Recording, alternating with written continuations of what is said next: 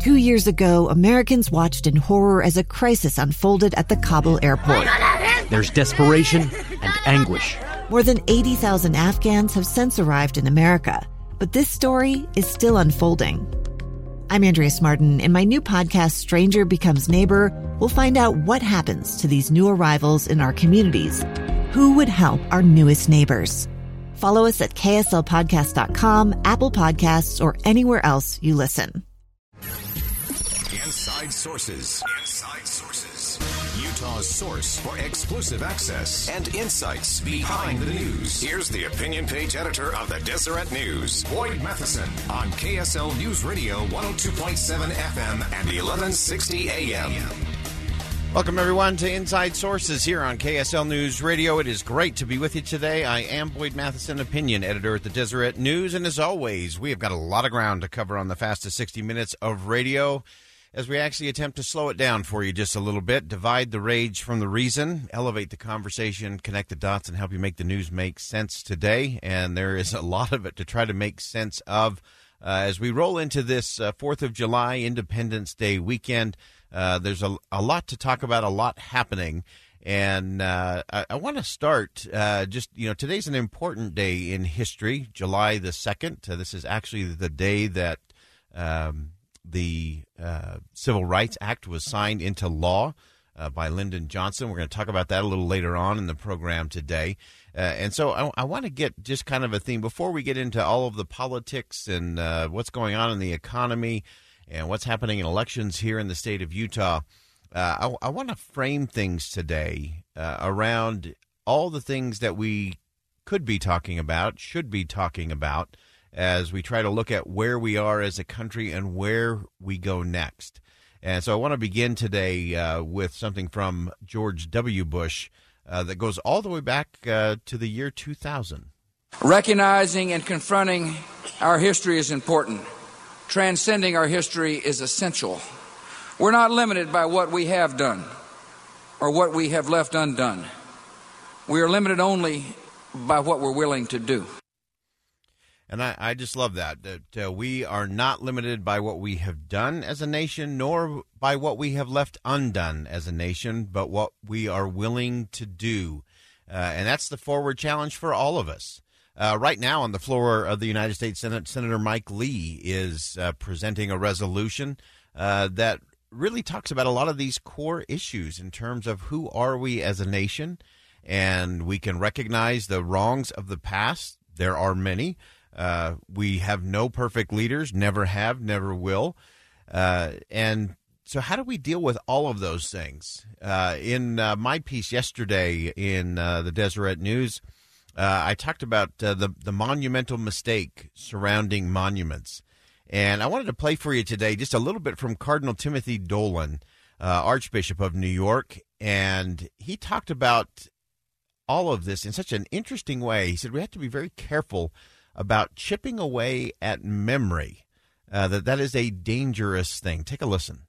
Look, I come as a man of faith. Uh, for us as Catholics, like our Jewish neighbors, memory and tradition are very, very important. It's a vehicle of God's revelation, our tradition. To do anything to chip away at that tradition is perilous to the human project. I'm saying one of the ways we remember the past and learn from it statues, monuments, dedicated buildings, books and all of these now are under the gun. We're into book burning. We're trying to cleanse and erase the past.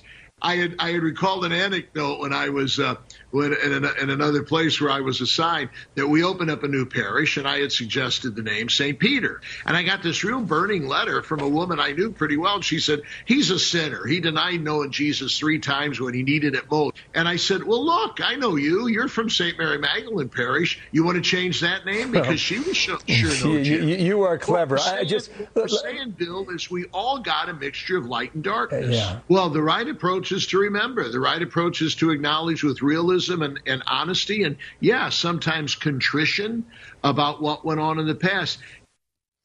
All right, again, that's Cardinal uh, Timothy Dolan. He was uh, being interviewed by Bill Hemmerich on Fox News, and uh, he wrote a real powerful piece in the Wall Street Journal this week. If you haven't read that, uh, also worth some time because he goes through everything in terms of look, there's there have been good people and bad people in all places and spaces, whether that's in government and the highest offices of the land, whether that's been within church organizations or businesses, uh, communities. It, there there just are no perfect leaders out there but we have to be careful about chipping away at memory uh, because if we fully chip away and erase the memory of the country, uh, then we've really got nothing. Uh, and while some people will protest uh, and shout, and they have that right that's protected by the First Amendment, uh, yesterday we spoke uh, with Tad Callister and uh, you know, talking about the idea that the very protesters, these very politicians who are condemning some of the leaders of the past are able to do that only because of those leaders, those leaders who did pledge their lives, their fortune, their sacred honor uh, to fight for those freedoms. And, and, so you you can't just throw it all out as uh, well. They they were flawed, and therefore they have no value, and we should erase them from history. Uh, that that is just a flawed, flawed argument uh, is complex and there's a lot of nuances in history and i think that's part of our challenge in our day is we're, we're getting less good at dealing with nuance and complexity because everything is served up in a little soundbite everything can be read in just a few characters and we're losing that ability to think more deeply to get to the nuance to get to the complexities. Uh, this is a complex society that we live in and that's the beauty of it. That's the power of it. Uh, that we can have all kinds of different points of view. We can have different kinds of belief systems, uh, all of those things, and they can all exist together uh, is extraordinary in the world's history. And so to chip away at that and to throw all of that out, uh, we have to be very, very careful about. Uh, so that's the kind of the tee up for the day today. We're going to continue to have this conversation as we talk about uh, this historic day, July the 2nd, in terms of the history of the civil rights movement. Uh, also, as we roll into Independence Day and into the weekend, uh, we'll talk a little bit about how the, the politics of the country really have failed, uh, but the country will not. And that's so important for us to remember that, yeah, we got a lot of problems in our politics today, uh, but the country's going to be all right. And it's going to be all right for uh, some very different reasons. So stick with us. We're going to talk about that as we go through the day today. All right, let's take a quick look at election coverage. The Utah governor's race. Special coverage on Inside Sources. All right, uh, we are still in the ballot counting business here in the state of Utah, uh, particularly as it comes to the uh, gubernatorial race. Uh, it's really come down to the current lieutenant governor, Spencer Cox, and uh, former governor, Jon Huntsman. And the the next uh, tranche of ballots will roll out at 3 p.m. today is the uh, scheduled time. And I think the thing that we all should be watching for in this uh, is really it's really going to be all eyes on Salt Lake County. Uh, there are remaining ballots uh, that will split fairly evenly amongst those two candidates anyway. So I don't think they're going to change a lot. Davis County and Weber County uh, will kind of split. You'll have Davis County going very strong for uh, Spencer Cox. You'll have Weber County going a little bit stronger for the Huntsman campaign. Uh, you'll have Utah County, which will continue to be a stronghold uh, for Spencer Cox uh, and Deidre Henderson. Uh, you'll have Summit County, which will go very strong uh, for the Huntsman Kaufusi ticket. So those are all going to kind of cancel each other out just a little bit. Remember, the uh, lieutenant governor has a about a 12,000 vote lead at the moment, and so it's really going to come down to those 54,000 ballots uh, in. Uh, Salt Lake County and how those break. How strongly do they go uh, towards uh, the former governor, Jon Huntsman, uh, so that's really what we're going to be watching for. And then the other number to watch for will be the back end number today, and that is how many more ballots have come in through the mail over the last 24 hours, and those uh, will not likely be counted until Monday. So I think there's uh, a good chance we're still talking about this come Monday. Uh, it's going to be that close, I think. Uh, some people are saying, yep, the lieutenant governor's going to squeak this out by maybe a couple thousand votes. I've seen other estimates of Jon Huntsman winning it by a couple of hundred votes. So, anyway, it, it is totally up in the air. Uh, but we will watch that and continue to cover that throughout the afternoon here on KSL News Radio. All right, we're going to go ahead and step aside. When we come back, we're going to re air my conversation with Joseph Grenny and how 200% accountability and transparency is actually the answer for a lot of problems, but especially when it comes to law enforcement. Stay with us on KSL News Radio. Two years ago, Americans watched in horror as a crisis unfolded at the Kabul airport. There's desperation and anguish. More than 80,000 Afghans have since arrived in America, but this story is still unfolding. I'm Andrea Smardon. In my new podcast, Stranger Becomes Neighbor, we'll find out what happens to these new arrivals in our communities. Who would help our newest neighbors? Follow us at kslpodcast.com, Apple Podcasts, or anywhere else you listen. Inside Sources. Inside Sources.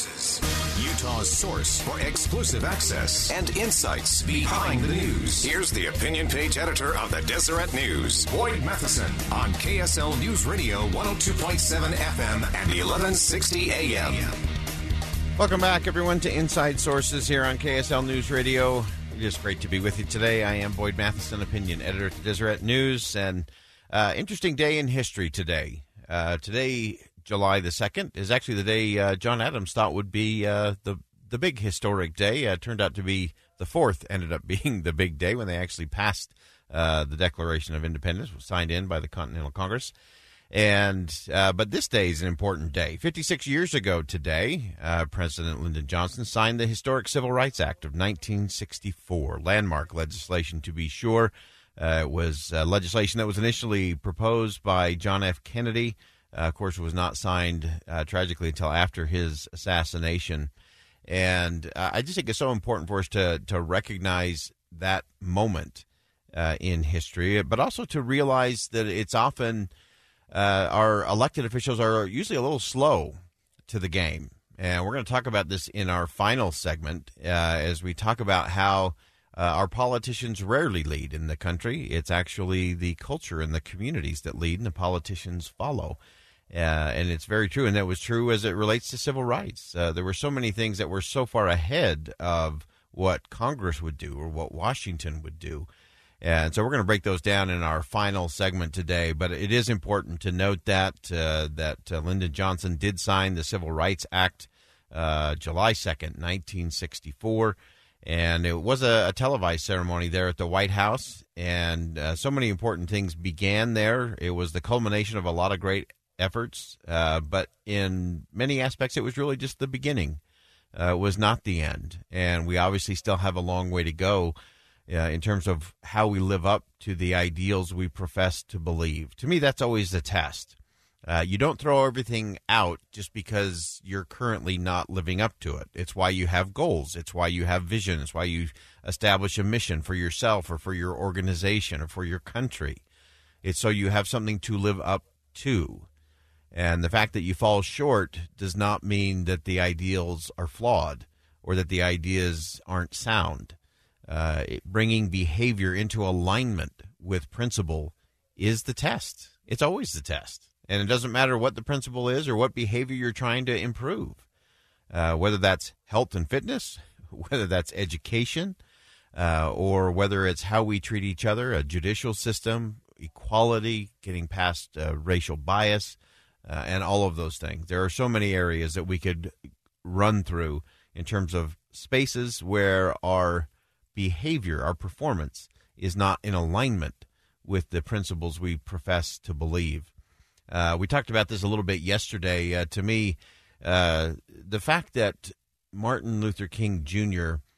could stand on the steps of the Lincoln Memorial and deliver his I Have a Dream speech in front of millions of people, and just to his right, he could see the Jefferson Memorial. And he didn't call for all of those people who were there that day to go destroy it. No, instead he said, let's live up to the principles that he wrote. He so he used Jefferson's own words. Uh, and I, I just love the fact that the statue of Martin Luther King Jr. and his monument literally look across the tidal basin there in Washington, D.C. at Jefferson, and Jefferson's looking back. And I think there's an understanding of, yeah, it's about getting to get our performance, our behavior into alignment with our ideals. That's what's been the test ever since the July 4th, uh, when they signed the uh, Declaration of Independence. And uh, we began that long, hard march, often with faltering footsteps, to try to live up to those particular principles. Really interesting. I, I uh, still maintain that one of the greatest speeches delivered in our nation's history uh, was delivered from the back of a truck uh, by Bobby Kennedy uh, after the assassination of Martin Luther King Jr. Uh, this was in 1968, uh, of course, and uh, he had scribbled some notes uh, on a piece of paper. Uh, his advisors and law enforcement told him he should not go into the, the ghetto neighborhood there in Indianapolis, Indiana. but he said, No, I'm going. And he stood there in a place where he wasn't really wanted or expected to go and delivered what I think is one of the great speeches of all time. And we're going to play it today uh, in honor of some of the advancements and some of the things that we should be thinking about today. You could really take Bobby Kennedy from uh, Indiana in 1968 and you could plant him anywhere in America today. And this is a speech uh, for all time that we should all take a good listen to today. I have some very sad news for all of you, and that is that Martin Luther King uh, was shot and was killed tonight in Memphis. Martin Luther King dedicated his life to love and to justice between fellow human beings. He died in the cause of that effort. In this difficult day, in this difficult time for the United States, it's perhaps well to ask what kind of a nation we are and what direction we want to move in. For those of you who are black, considering the evidence evidently is that there were white people who were responsible. You can be filled with bitterness and with hatred and a desire for revenge. We can move in that direction as a country in greater polarization, black people amongst blacks and white amongst whites, filled with hatred toward one another. Or we can make an effort, as Martin Luther King did, to understand and to comprehend and replace that violence, that stain of bloodshed that has spread across our land with an effort to understand compassion and love. For those of you who are black and are tempted to fill with, be filled with hatred and mistrust of the injustice of such an act, against all white people. I would only say that I can also feel in my own heart the same kind of feeling. I had a member of my family killed, but he was killed by a white man. But we have to make an effort in the United States. We have to make an effort to understand, to get beyond or go beyond these rather difficult times. My favorite poem, I my favorite poet was Aeschylus. And he once wrote, Even in our sleep, pain which cannot forget falls drop by drop upon the heart until in our own de- despair, against our will, comes wisdom through the awful grace of God. What we need in the United States is not division. What we need in the United States is not hatred. What we need in the United States is not violence and lawlessness, but is love and wisdom and compassion toward one another, feeling of justice toward those who still suffer within our country, whether they be white or whether they be black.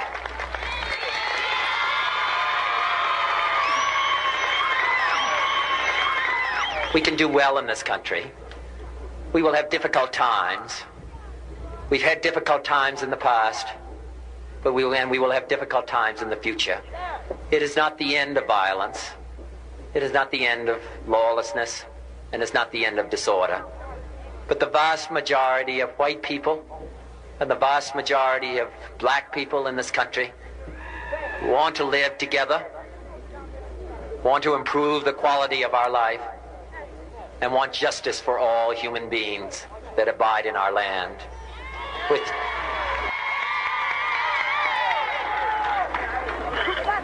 and what dedicate ourselves to what the Greeks wrote so many years ago to tame the savageness of man and make gentle the life of this world. Let us dedicate ourselves to that and say a prayer for our country and for our people.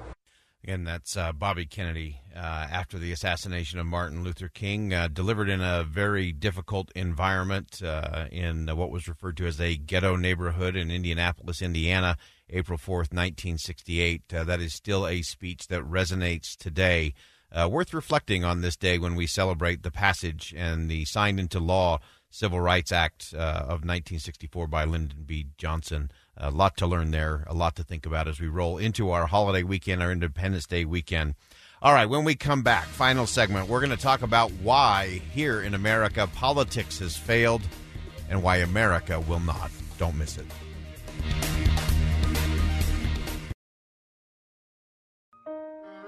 Though, in reviewing the incidents of my administration, I am unconscious of intentional error, I am nevertheless too sensible of my defects not to think it probable that I may have committed many errors.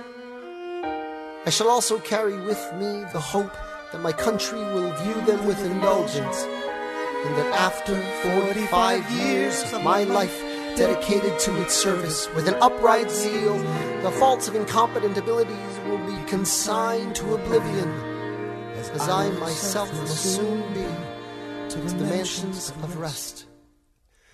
I anticipate That's uh, from Hamilton, which will be air tomorrow on Disney Plus. Many people looking forward to that, uh, and of course, that was George Washington and his farewell address, uh, where he talked about uh, he he knew he had his own weaknesses, his own challenge that he was not a perfect man, but he hoped that the country would view them with indulgence uh, after all that he had sacrificed, all he had given to help build the country and establish the nation on a positive foot. Uh, so important. And as we close out and as we get ready to move into our uh, Fourth of July weekend, Independence Day, you know, I don't really care where you fall on the political spectrum. Uh, there is actually one thing that uh, most Americans seem to be agreeing on right now, and that is that our political process is badly broken in this country and uh, uh, a man that uh, I never met uh, but greatly admired, had a great influence on me. Gaylord Swim described the political failings of our day uh, in this way. He said, The political process requires strong advocates, certainly, but it also takes a counterbalancing sense of humility, civility, and dialogue. Love that. The political course often leads to power struggles, pride, vanity, and egocentric ambition, ending in acrimony. It all too often manifests itself in strident voices, character assassination, protest demonstrations, cloakroom deals, and corruption. Uh, that was written all the way back in 2005, uh, but still true today. And our political system is broken because we've lost that sense of humility, civility, and dialogue. And so, what do we do? We end up with the power struggles, the pride, the vanity, the ambition, the backroom deals, the corruption. And so while our, our political system is deeply damaged, it's really in disarray on many levels. Uh, I have to tell you, I'm I am actually more bullish and more optimistic about America's future than I've ever been. So I can be pretty pessimist about pessimistic about the politics, but uh, man, I am bullish on this country. Let me tell you why. Uh, my hope has nothing to do with which party holds the House or the Senate or who wins the governor's race or who's sitting on the Supreme Court or who's occupying the Oval Office. It has nothing to do with that. My hope is grounded firmly and has everything to do with who's sitting in our living rooms, who's in our classrooms, who's in the waiting rooms of the community center. That's who I have great confidence in. Because the magic of America, folks, the real magic is not housed in the halls of Congress. It's not in those monuments. It's not in those statues. It's not in a secure vault somewhere. It's found in ordinary people who do extraordinary things every day. We see that all the time in this state. It's the neighbor helping a neighbor in need, the teacher that stays late to help a struggling student. It's the friend intently listening to the tale of heartbreak. It's a professional providing free service to solve a problem, or a child standing up to a bully for a classmate. It's those kinds of heroic citizens. To me, that's the thread which builds our strong neighborhoods, our vibrant communities. It's the culture that leads and drives and fortifies the nation. And this is really important rolling into our 4th of July holiday. It's really important to remember that our politicians rarely lead in this country. They usually follow, even going back to the beginning of the country, even what we will celebrate on Saturday. It's the culture and the community that lead. We celebrate the Declaration of Independence as an extraordinary document, which it clearly is. It was a galvanizing document, to be sure, but it was not a leading document. It was a lagging document. Uh, you hear our good friend Scott Rasmussen uh, talk about this often on this program as uh, he comes in to talk polling with us. Uh, and he once wrote that the powerful principles and inspiring ideals penned in the Declaration of Independence were not even written until 15 months after the War of Independence began. So think about that. It was community and culture that led, and then the Declaration was written after. And again, the Declaration was clearly a galvanizing document for the country, so important, but it wasn't a leading document. Uh, and I love this. John Adams put it this way John Adams said that the radical change in the principles, opinions, sentiments, and affections of the people was the real American Revolution. That radical change began ever so quietly. Where? In homes and in schoolrooms across the colonies. Uh, long years ago, I conducted a uh, an interview with historian David Barton, and we went through some of the early battles of the Revolution. We went through Lexington, Concord, Road to Boston, Bunker Hill. Uh, all of those were carried out by local communities. And then the politicians followed. They didn't have time to wait for central planning to figure out what to do. They went and grabbed a bunch of people out of the church and said, We got to defend the community. And they did. The other example that I often reference uh, goes back to, again, culture leading politicians following. Jackie Robinson broke the major league, uh, broke the color barrier in Major League Baseball in 1947. It was 1947 uh, that Jackie Robinson stepped up to the plate. Uh, it took 17 more years to get to the Civil Rights Act that we talked about in the last segment, 1964. So as you look at that, and you look at our history as a country, it, it always comes back to the people, not the politicians. Uh, even just think back in the 1970s, uh, political pundits and experts, they all talked about Watergate and Vietnam and stagflation, the energy crisis. Everybody was obsessed with that, and that that was going to be the defining point uh, historically and noted in the history books. But you know, nobody, nobody took note in the 70s that uh, a guy named Bill Gates and a guy named Steve Jobs both dropped out of college ended up launching Microsoft and Apple. But looking back on that, just about everything that the politicians and media talked about in the 70s is pretty irrelevant today. But it was Jobs and Gates, they the accomplishments, the things that they did, uh, really shaped the word more than probably all the presidents combined from 1970 to today. And so it's community, it's culture that lead. Uh, then the politicians follow. And that's the thing that we've got to remember going into this holiday weekend is that we, it's up to us. It's a we the people issue to be sure. So, my hope for America's future as we roll into this holiday is grounded in the idea that when we look to people instead of the politicians, it's the people, it's the community instead of Congress and culture uh, that really matter. And so our future is really bright. And so while our politics have failed, America will not. Remember it. I'm Boyd Matheson, opinion editor of the Deseret News. Thanks for joining us on KSL Inside Sources today. And as always, as you go out into the world today, see something that inspires, say something that uplifts, and do something that makes a difference.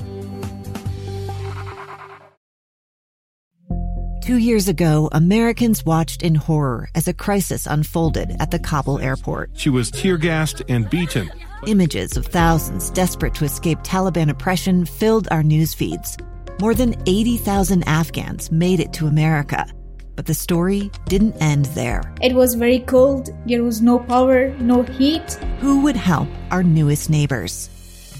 I'm Andrea Smardon. In Stranger Becomes Neighbor, you'll hear the stories of some remarkable refugees who left their homes and their dreams behind only to start over from zero. Their only possession was three blankets. And you'll meet Americans who stepped up to help them. You want me to come when you deliver your baby. What can one person do in the face of an international disaster decades in the making?